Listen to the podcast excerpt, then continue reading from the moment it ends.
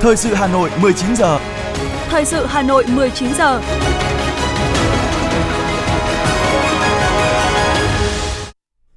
Mời quý vị các bạn nghe chương trình thời sự tối nay thứ tư ngày 31 tháng 5. Những nội dung chính sẽ được đề cập đến trong chương trình.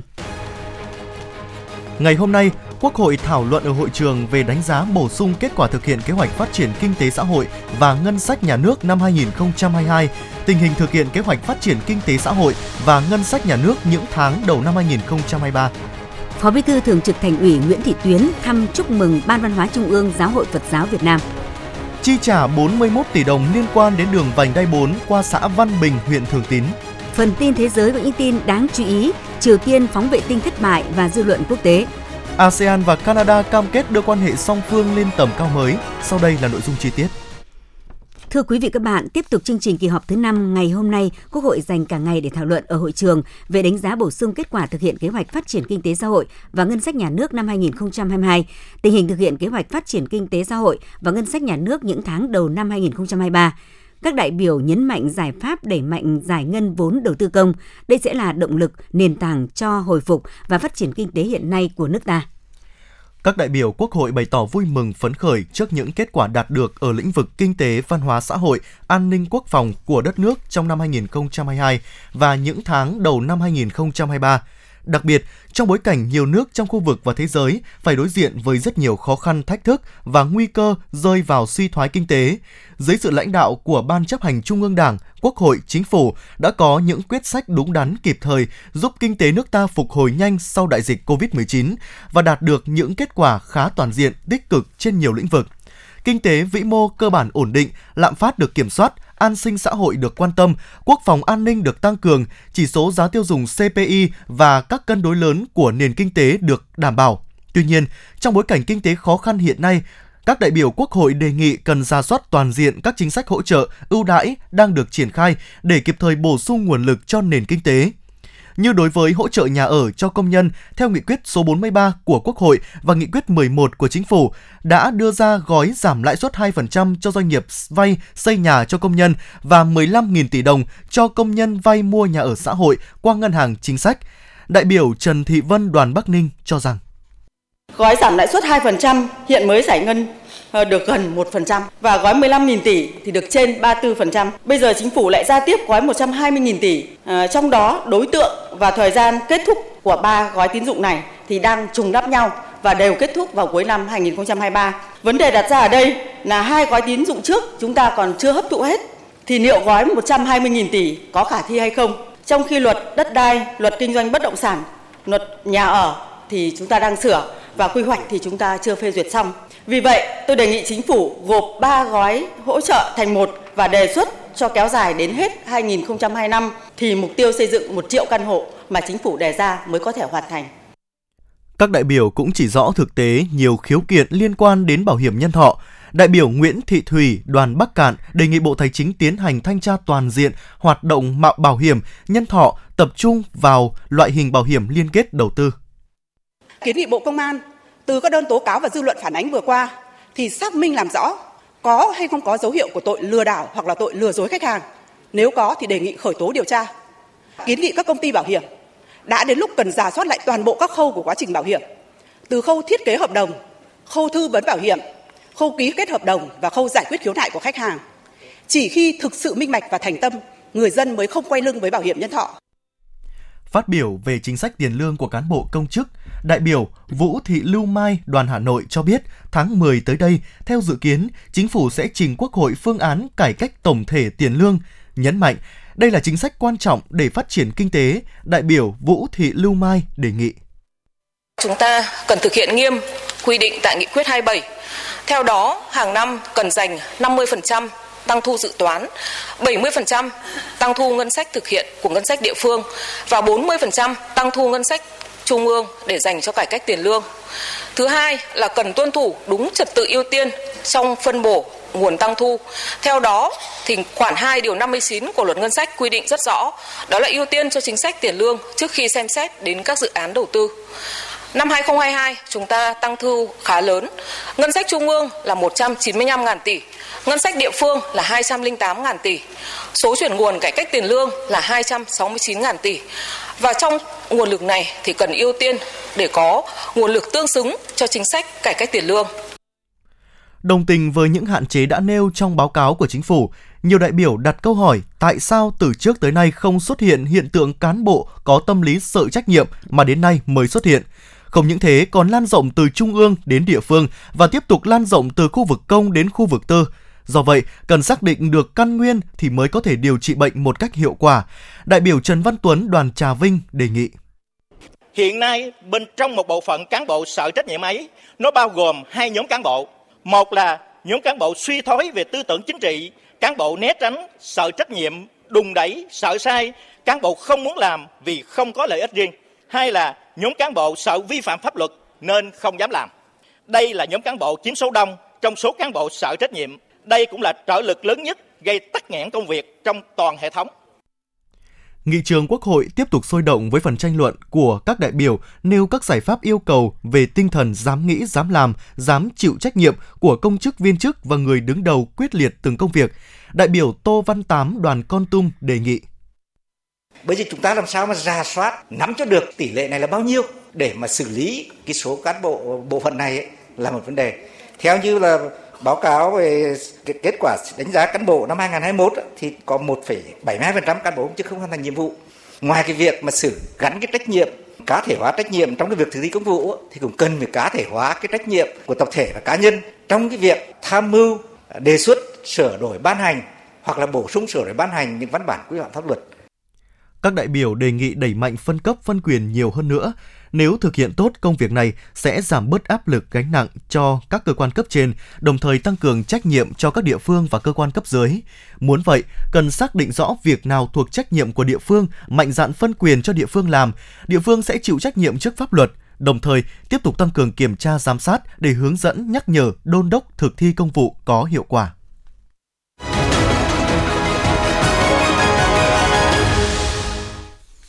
Thưa quý vị các bạn, nhân dịp Đại lễ Phật đàn Phật lịch 2567, Dương lịch 2023, sáng nay Ủy viên Trung ương Đảng, Phó Bí thư Thường trực Thành ủy Nguyễn Thị Tuyến đã đến thăm chúc mừng Ban Văn hóa Trung ương Giáo hội Phật giáo Việt Nam tại chùa Yên Phú, xã Liên Ninh, huyện Thanh Trì.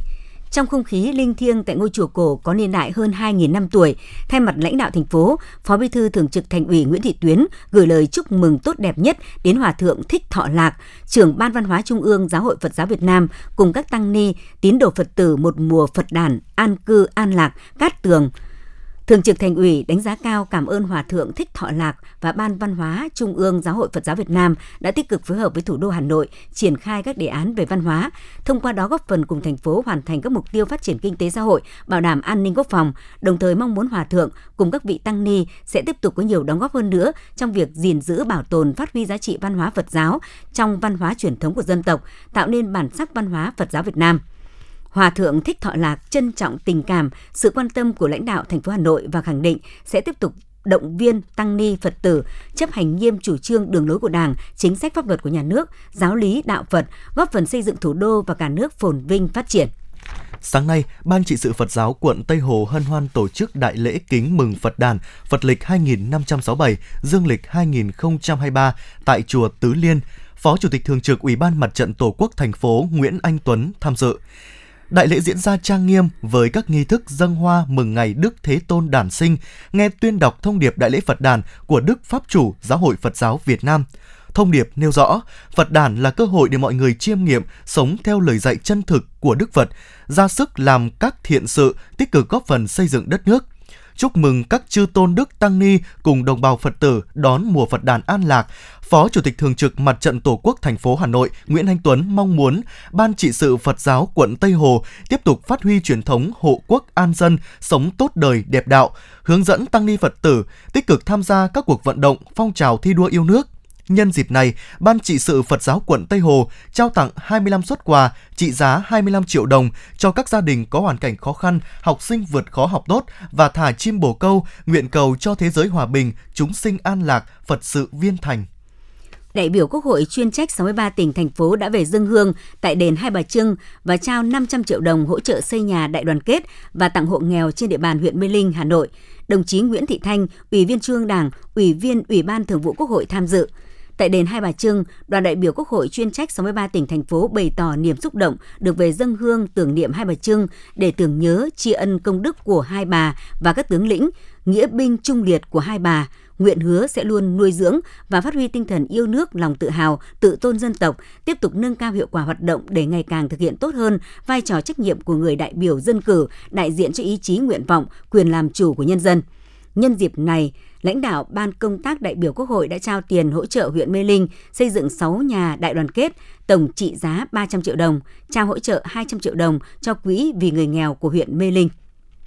Thưa quý vị và các bạn, để thiết thực kỷ niệm 50 năm ngày thiết lập quan hệ ngoại giao Việt Nam Australia, Trường Cao đẳng Thương mại và Du lịch Hà Nội đã tổ chức Ngày hội Văn hóa ẩm thực hữu nghị Việt Nam Australia. Đến dự có Đại sứ quán Australia, Azerbaijan, bà Trịnh Thị Thủy, Thứ trưởng Bộ Văn hóa Thể thao và Du lịch và ông Nguyễn Mạnh Quyền, Phó Chủ tịch Ủy ban Nhân dân thành phố Hà Nội. Tại ngày hội, ngoài hoạt động giao lưu văn hóa Việt Nam Australia, còn trưng bày giới thiệu các tổ chức doanh nghiệp và đơn vị giáo dục đào tạo trên địa bàn thành phố Hà Nội và các đặc sản ẩm thực của Việt Nam và Australia đến từ các nhà hàng và doanh nghiệp nổi tiếng của Hà Nội. Cũng tại ngày hội cũng trình diễn các tác phẩm kinh điển của nghệ thuật tuồng Việt Nam, triển lãm tranh của họa sĩ Nguyễn Thu Thủy, tác giả công trình Con đường gốm sứ của Hà Nội và các sản phẩm gốm quý hiếm thuộc Bảo tàng gốm sứ Bát Tràng cùng nhiều sản phẩm đặc trưng của hai quốc gia. Ông Tạ Văn Sốp, Phó Giám đốc Nhà hát tuồng Việt Nam cho hay. Cái nhà hát tuồng Việt Nam đến đây với cái mục đích rất là rõ ràng là muốn giới thiệu một cái loại hình nghệ thuật truyền thống đặc sắc của dân tộc Việt Nam đến với khách quốc tế và đến với đông đảo các khán giả, đặc biệt là học sinh sinh viên. Bởi vì Ờ, nghệ thuật tuồng là nghệ thuật truyền thống của Việt Nam có từ rất lâu đời và rất độc đáo. Ờ, nó mang cái nét bản sắc văn hóa của Việt Nam. Và chính vì vậy chúng tôi đến đây với cái mục đích là để giới thiệu cái nét bản sắc văn hóa của dân tộc. Đồng thời, chúng tôi coi đây là một sản phẩm văn hóa độc đáo và cũng là một sản phẩm du lịch để giới thiệu với cả khách du lịch khắp nơi trên thế giới cũng như ở Việt Nam những cái nét độc đáo đặc sắc của cái loại hình nghệ thuật dân tộc truyền thống của Việt Nam. Năm 2023 là năm đánh dấu mốc son kỷ niệm 50 năm ngày thiết lập quan hệ ngoại giao Việt Nam Australia. Việc tổ chức Ngày hội văn hóa ẩm thực hữu nghị Việt Nam Australia không chỉ góp phần tăng cường tình hữu nghị, hiểu biết về văn hóa du lịch ẩm thực giữa hai quốc gia, gắn kết cộng đồng doanh nghiệp Việt Nam với các tổ chức doanh nghiệp Australia mà còn là cơ hội để tiếp tục thúc đẩy hợp tác trong lĩnh vực giáo dục đào tạo, nhất là trong lĩnh vực đào tạo nghề giữa hai nước. Ông Nguyễn Xuân Hùng, hiệu trưởng trường trung cấp nghề nấu ăn, nghiệp vụ, du lịch và thời trang Hà Nội, ban tổ chức ngày hội cho biết. Tôi cũng mong muốn rằng à, giữa Việt Nam và Australia sẽ càng khăng khít hơn và giúp cho các cái mảng giáo dục và đào tạo của chúng ta, đặc biệt là về văn hóa, ẩm thực, du lịch và thời trang ngày càng phát triển. Bởi vì với cái nhu cầu phát triển hiện nay thì cái ngành du lịch và thời trang cũng phát triển về thương mại du lịch là rất quan trọng. À, đối với sinh viên Việt Nam thì hiện nay à, có rất nhiều cái nhu cầu có thể tạo điều kiện để các em có thể đi À, và khi cái sự kết hợp à, giữa Việt Nam và Australia thì nó sẽ mở cửa ra cho Việt Nam chúng ta đến với nhiều nước hơn nữa, không chỉ là Việt Nam và Australia mà còn tất cả các nước trên thế giới. Sau Hiệp định Paris năm 1973, Australia là một trong những nước đầu tiên thiết lập quan hệ ngoại giao và viện trợ cho Việt Nam. Hai nước cũng đã ký tuyên bố chung về thiết lập quan hệ đối tác chiến lược giữa Việt Nam và Australia vào tháng 3 năm 2018. Từ đó đến nay, cả hai nước đã đạt được nhiều thành tựu mới trong các lĩnh vực sáng tạo đổi mới, chống biến đổi khí hậu, giáo dục và đào tạo, cũng như hợp tác chiến lược quốc phòng an ninh.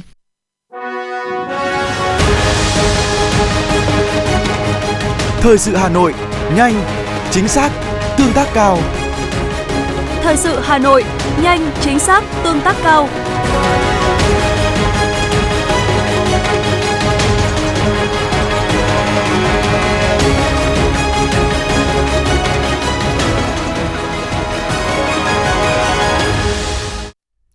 Chương trình sẽ được tiếp tục với những tin tức đáng chú ý khác. Ngày hôm nay, Ủy ban nhân dân huyện Thường Tín đã tiếp tục tiến hành chi trả bồi thường 41 tỷ đồng cho 61 hộ gia đình ở xã Văn Bình có trên 40.455 m2 đất nông nghiệp nằm trong phạm vi đường vành đai 4 vùng thủ đô.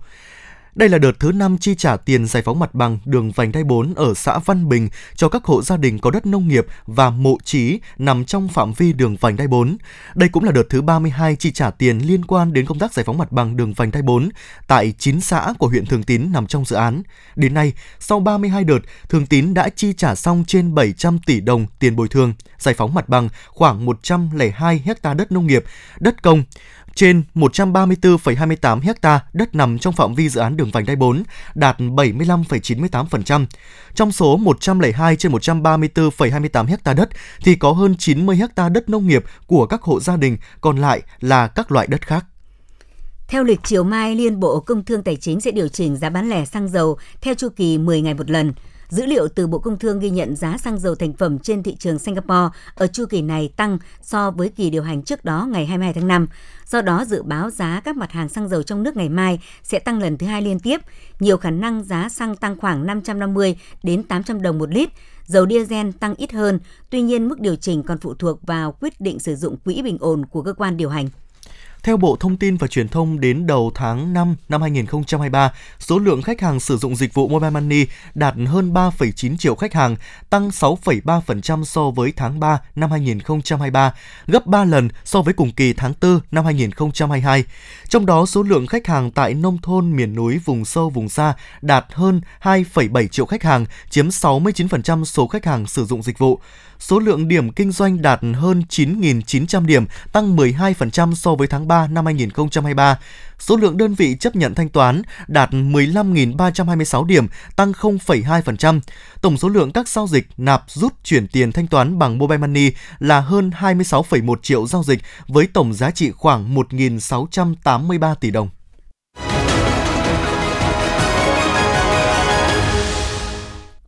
Thưa quý vị các bạn, ngày 2 tháng 6 tới, tại Hà Nội tổ chức Trái tim người lính Việt Nam phối hợp với Tạp chí Môi trường và Đô thị Việt Nam, Câu lạc bộ Mãi mãi tuổi 20 và Viện Nghiên cứu Bảo tồn và Phát huy Văn hóa Dân tộc sẽ tổ chức tiếp nhận tượng trưng hồ sơ di sản chiến tranh Việt Nam do Trung tâm Việt Nam và Lưu trữ tại Đại học Công nghệ Texas Hoa Kỳ bàn giao. Hồ sơ bàn giao lần đầu gồm có 5 nhật ký và 30 lá thư được viết trong thời gian chiến tranh của các cá nhân cụ thể nhật ký thời chiến của các liệt sĩ Nguyễn Cao Kỳ, Quảng Nam, Nguyễn Hải Trường, Thanh Hóa, Lưu Văn Chí, Phú Yên, Phan Đình Điều, Hải Dương và Trần Minh Tiến, Hà Nội. 30 lá thư thời chiến của các tác giả hầu hết là liệt sĩ Thanh Tâm, Bùi Văn Chay, Hồ Tấn Đại, Hồng Sơn, Lê Dương, Lê Minh Sơn, Lê Ứng Tiếp, Lê Văn Măng, Liên Minh, Mộng Bảy, Ngô Văn Lăng, Nguyễn Thanh Lễ, Nguyễn Thành Trung, Nguyễn Văn Ba, Nguyễn Văn Bách, Nguyễn Văn Lộc, Nguyễn Văn Nhiên, Nguyễn Văn Trong, Phạm Sinh Nghiệp, Phạm Văn Kiệt, Tạ Quang Nhơn, Thanh Hà, Trần Hoang, Trần Quang Vinh, Trần Văn Được, Hậu, Trần Văn Gác và Trương Văn Xía. Thưa quý vị và các bạn, lễ khai mạc và trao giải thưởng cuộc thi và triển lãm tranh thiếu nhi toàn quốc 2023 sẽ diễn ra tối nay tại Trung tâm Triển lãm Văn hóa Nghệ thuật Việt Nam ở số 2 Hoa Lư, Vân Hồ, Hà Nội. Cuộc thi và triển lãm tranh thiếu nhi toàn quốc năm 2023 do Bộ Văn hóa, Thể thao và Du lịch chỉ đạo, Cục Mỹ thuật nhiếp ảnh và triển lãm chủ trì, phối hợp với các cơ quan hữu quan trong cả nước tổ chức với mục đích khuyến khích tạo điều kiện phát triển hoạt động mỹ thuật trong và ngoài nhà trường, tạo sân chơi lành mạnh bổ ích giúp các em học sinh có cơ hội giao lưu, học hỏi kinh nghiệm và phát triển khả năng hội họa. Sau hơn 2 tháng phát động, cuộc thi nhận được 38.125 bức tranh của 515 đơn vị trường học, nhà văn hóa thiếu nhi, các trung tâm mỹ thuật thuộc 44 tỉnh, thành phố trên toàn quốc gửi về tham dự cuộc thi. Hội đồng nghệ thuật trung khảo đã tuyển chọn 401 bức tranh để trưng bày triển lãm và trao giải thưởng cho 39 cá nhân, 10 tập thể có thành tích xuất sắc – Triển lãm mở cửa đón khách tham quan thưởng lãm từ ngày 1 tháng 6 đến ngày 10 tháng 6 năm 2023 tại Trung tâm Triển lãm Văn hóa Nghệ thuật Việt Nam, số 2 Hoa Lư, Hai Bà Trưng, Hà Nội. Nhà xuất bản Kim Đồng vừa tổ chức lễ công bố thành lập Giải thưởng Văn học Kim Đồng và phát động cuộc vận động sáng tác cho thiếu nhi 2023-2025. Giải thưởng văn học Kim Đồng dành cho tất cả các cây bút chuyên và không chuyên với ba thể loại truyện ngắn, truyện dài và thơ. Các tác phẩm dự thi hướng tới đối tượng nhi đồng từ 6 đến 10 tuổi và lứa tuổi thiếu niên 11 đến 15 tuổi. Tổng trị giá giải thưởng lên tới 360 triệu đồng. Cụ thể, ban tổ chức sẽ trao một giải nhất trị giá 100 triệu đồng, hai giải nhì trị giá 60 triệu đồng một giải, ba giải ba trị giá 30 triệu đồng một giải và năm giải khuyến khích trị giá 10 triệu đồng một giải. Thời hạn nhận tác phẩm từ ngày 17 tháng 6 năm 2023 đến hết ngày 31 tháng 3 năm 2025 lễ tổng kết cuộc vận động sáng tác cho thiếu nhi 2023-2025 và trao giải thưởng văn học Kim Đồng lần thứ nhất dự kiến vào tháng 6 năm 2025.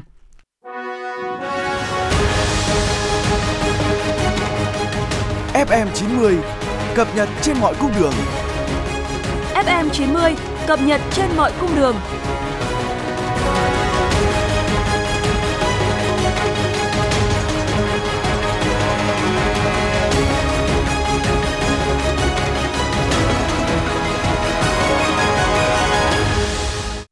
Thưa quý vị và các bạn, hút thuốc lá là nguyên nhân dẫn tới 8 triệu ca tử vong mỗi năm trên thế giới, trong đó có khoảng 1 triệu ca tử vong do hút thuốc thụ động. Bên cạnh đó, theo ước tính của Tổ chức Y tế Thế giới WHO, tổn thất kinh tế toàn cầu do thuốc lá gây ra mỗi năm là 1.400 tỷ đô la Mỹ. Thuốc lá cũng là nguyên nhân làm cho rừng bị tàn phá và ô nhiễm môi trường. Vậy làm thế nào để kéo giảm tỷ lệ người hút thuốc lá, vấn đề đang đặt ra cấp thiết nhất hiện nay? Với những nỗ lực của Bộ Y tế cùng các bộ ngành và địa phương, trong những năm qua đã giúp công tác phòng chống tác hại của thuốc lá đạt được nhiều kết quả đáng ghi nhận. So với năm 2015, tỷ lệ người sử dụng thuốc lá trong nam giới ở Việt Nam giảm từ 45,3% xuống còn 42,3%. Với các kết quả như vậy, theo ước tính của Tổ chức Y tế Thế giới, Việt Nam đã phòng tránh được 280.000 ca tử vong sớm vì các bệnh liên quan đến sử dụng thuốc lá. Tuy nhiên, Việt Nam vẫn là một trong 15 nước có số lượng nam giới trưởng thành hút thuốc lá nhiều nhất trên thế giới và mức giảm vẫn chưa đạt được mục tiêu đề ra trong chiến lược phòng chống tác hại của thuốc lá đến năm 2020 là giảm sử dụng thuốc lá ở nam giới xuống còn 39%.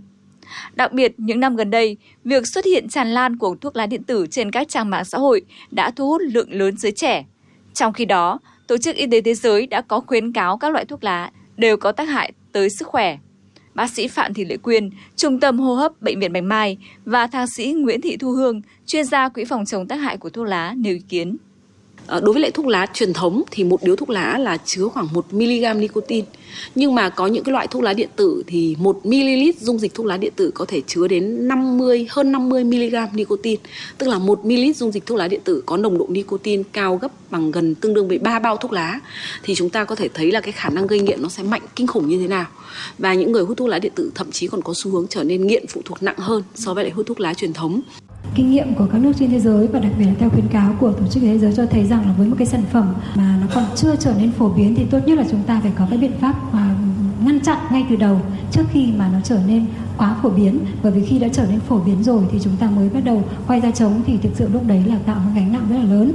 và cái sức khỏe của người dân, đặc biệt thanh thiếu niên cũng sẽ bị ảnh hưởng rất là nhiều. Khói thuốc lá chứa tới 7.000 hợp chất độc hại, 69 hợp chất gây ung thư. Với chất nicotine trong thuốc lá sẽ gây nghiện, ảnh hưởng tới sự phát triển của não bộ. Khói thuốc gây nên những tác động nghiêm trọng tới trẻ em trong suốt giai đoạn, từ khi thụ thai, thơ ấu và thanh thiếu niên. Việc sử dụng thuốc lá sớm ở trẻ em và thanh thiếu niên gây nghiện sớm, khó cai hơn, ảnh hưởng sớm tới sức khỏe, sự phát triển của não bộ, khả năng học tập, khả năng lao động, chất lượng giống nòi, tại các quốc gia Đông Nam Á đã có 5 quốc gia cấm hoàn toàn thuốc lá điện tử, đó là Thái Lan, Singapore, Lào, Campuchia và Brunei. Tới đây, Bộ Y tế sẽ tăng cường với Bộ Giáo dục và Đào tạo truyền thông để giới trẻ hiểu được tác hại của thuốc lá điện tử, từ đó rời xa sản phẩm độc hại này. Bộ Y tế cũng đang đề xuất với Chính phủ và Quốc hội sửa đổi luật và các quy định về thuốc lá. Phó giáo sư tiến sĩ Lương Ngọc Khuê, Cục trưởng Cục Khám chữa bệnh, Giám đốc Quỹ phòng chống tác hại của thuốc lá cho biết như theo tuyên bố của Tổ chức Y tế Thế giới sau đại dịch Covid thì thế giới sẽ phải đối mặt với cái đại dịch là các bệnh không lây nhiễm. Thế và thuốc lá, rượu bia là một trong những nhóm nguyên nhân hàng đầu. Thế rõ ràng là chúng ta sẽ chọn sức khỏe hay chọn thuốc lá. Chúng ta hãy cần thực phẩm cho cuộc sống hàng ngày hay chúng ta cần thuốc lá để gây tác hại cho sức khỏe của mình. Đây là những các cái vấn đề mà mỗi một người dân, mỗi một người trong cộng đồng chúng ta hãy lựa chọn thông minh để mà lựa chọn cái thông điệp năm nay mà Tổ chức Y tế Thế giới đưa ra. Theo giáo sư tiến sĩ Trần Văn Thuấn, Thứ trưởng Bộ Y tế, Việt Nam phấn đấu đến năm 2030 giảm tỷ lệ hút thuốc lá ở nam giới xuống dưới 36%, nữ giới xuống dưới 1%, giảm tỷ lệ hút thuốc lá thụ động tại nơi làm việc xuống dưới 25%, tại nhà hàng xuống dưới 65%. Đồng thời, tiếp tục ngăn ngừa giảm tỷ lệ hút thuốc lá điện tử, thuốc lá nung nóng, shisha và các loại thuốc lá mới khác. Bộ Y tế kêu gọi các bộ, ngành, ủy ban, nhân dân các tỉnh, thành phố tiếp tục chỉ đạo tăng cường thực thi luật phòng chống tác hại của thuốc lá và tổ chức các hoạt động thiết thực hưởng ứng ngày thế giới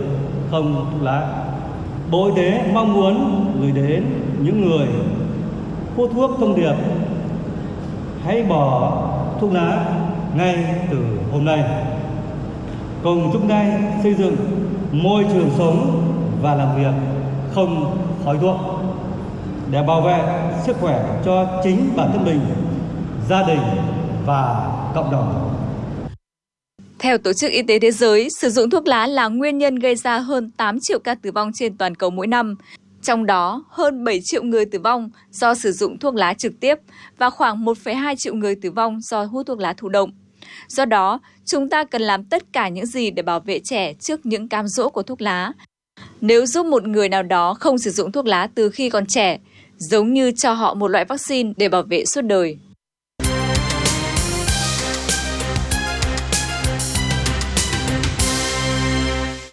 Xin được chuyển sang phần tin thế giới. Thưa quý vị, Triều Tiên sáng nay thừa nhận phóng vệ tinh thất bại, song đang cố gắng tìm ra nguyên nhân vụ việc để chuẩn bị tốt hơn cho một vụ phóng khác trong tương lai. Cả Mỹ, Nhật, Hàn đều đã lên án vụ phóng mới nhất của Triều Tiên. Hiện các nước này đang phối hợp với nhau để có thêm thông tin về vụ việc, đồng thời cảnh giác trước một vụ phóng từ Triều Tiên. Truyền thông Hàn Quốc dẫn lời các chuyên gia cảnh báo Triều Tiên có khả năng sẽ tiến hành một vụ phóng mới trước ngày 11 tháng 6, tức là trong khoảng thời gian Triều Tiên cảnh báo trước đó.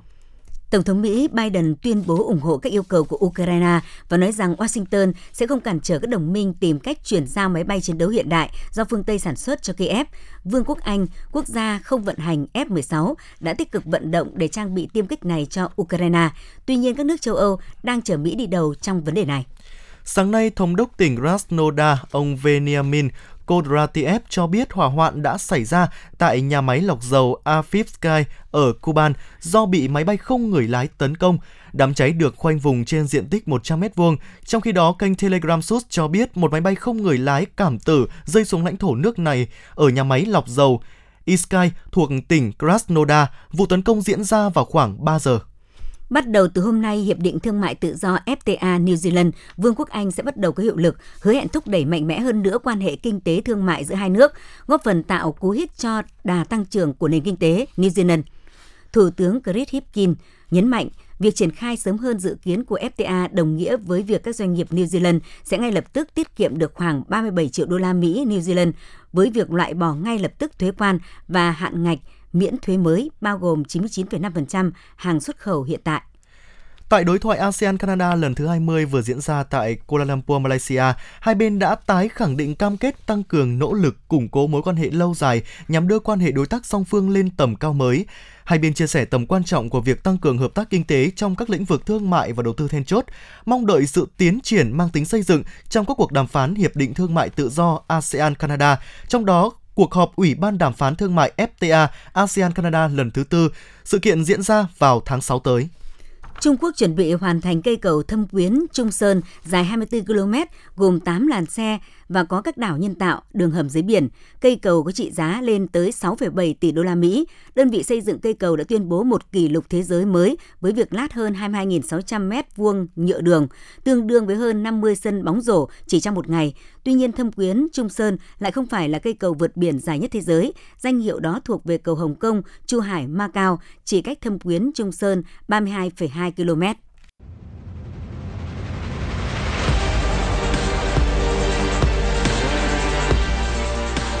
Bản tin thể thao. Bản tin thể thao.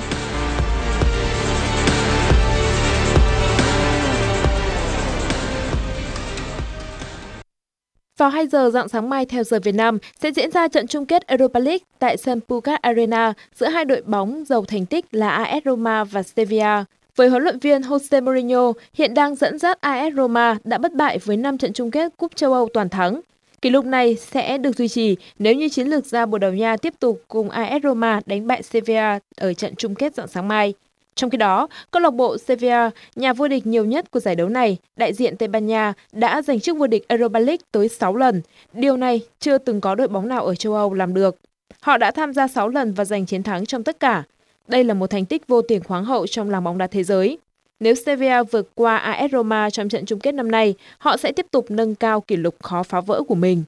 Trong lần gặp nhau gần nhất tại Australia mở rộng hồi đầu năm, Iga Swiatek đã vượt qua Kristina Buxa mà chỉ để thua đúng một game. Và ở lần tái ngộ này, tay vợt số 1 thế giới đã tiếp tục có thêm một chiến thắng thuyết phục nữa. Bất chấp khởi đầu chậm chạp, khi để mất tới hai break, Swiatek đã nhanh chóng thể hiện đẳng cấp của mình để giành lại 3 break và thắng set đầu tiên với tỷ số 6-4. Sang xét thứ hai, Buxa không còn duy trì được sự tập trung và hoàn toàn bó tay trong việc khắc chế những cú thuận tay uy lực của Swiatek. Xét đấu khép lại trong vánh với chiến thắng 6-0 cho nhà đương kim vô địch và giúp cô ghi tên mình vào vòng 2. Tại đây, Swiatek sẽ chạm trán tay vợt người Mỹ Claire Liu. Dự báo thời tiết đêm nay và ngày mai, khu vực trung tâm thành phố Hà Nội mây thay đổi đến ít mây, đêm không mưa, ngày nắng nóng và nắng nóng gai gắt, gió đông nam cấp 2, nhiệt độ từ 27 đến 39 độ C. Quý vị và các bạn vừa nghe chương trình thời sự của Đài Phát thanh và Truyền hình Hà Nội, chỉ đạo nội dung Nguyễn Kim Khiêm, chỉ đạo sản xuất Nguyễn Tiến Dũng, tổ chức sản xuất Trà Mi, đạo diễn Kim Oanh, các phát thanh viên Thanh Hiền Võ Nam cùng kỹ thuật viên Duy Anh thực hiện. Hẹn gặp lại quý vị và các bạn trong các chương trình thời sự sau.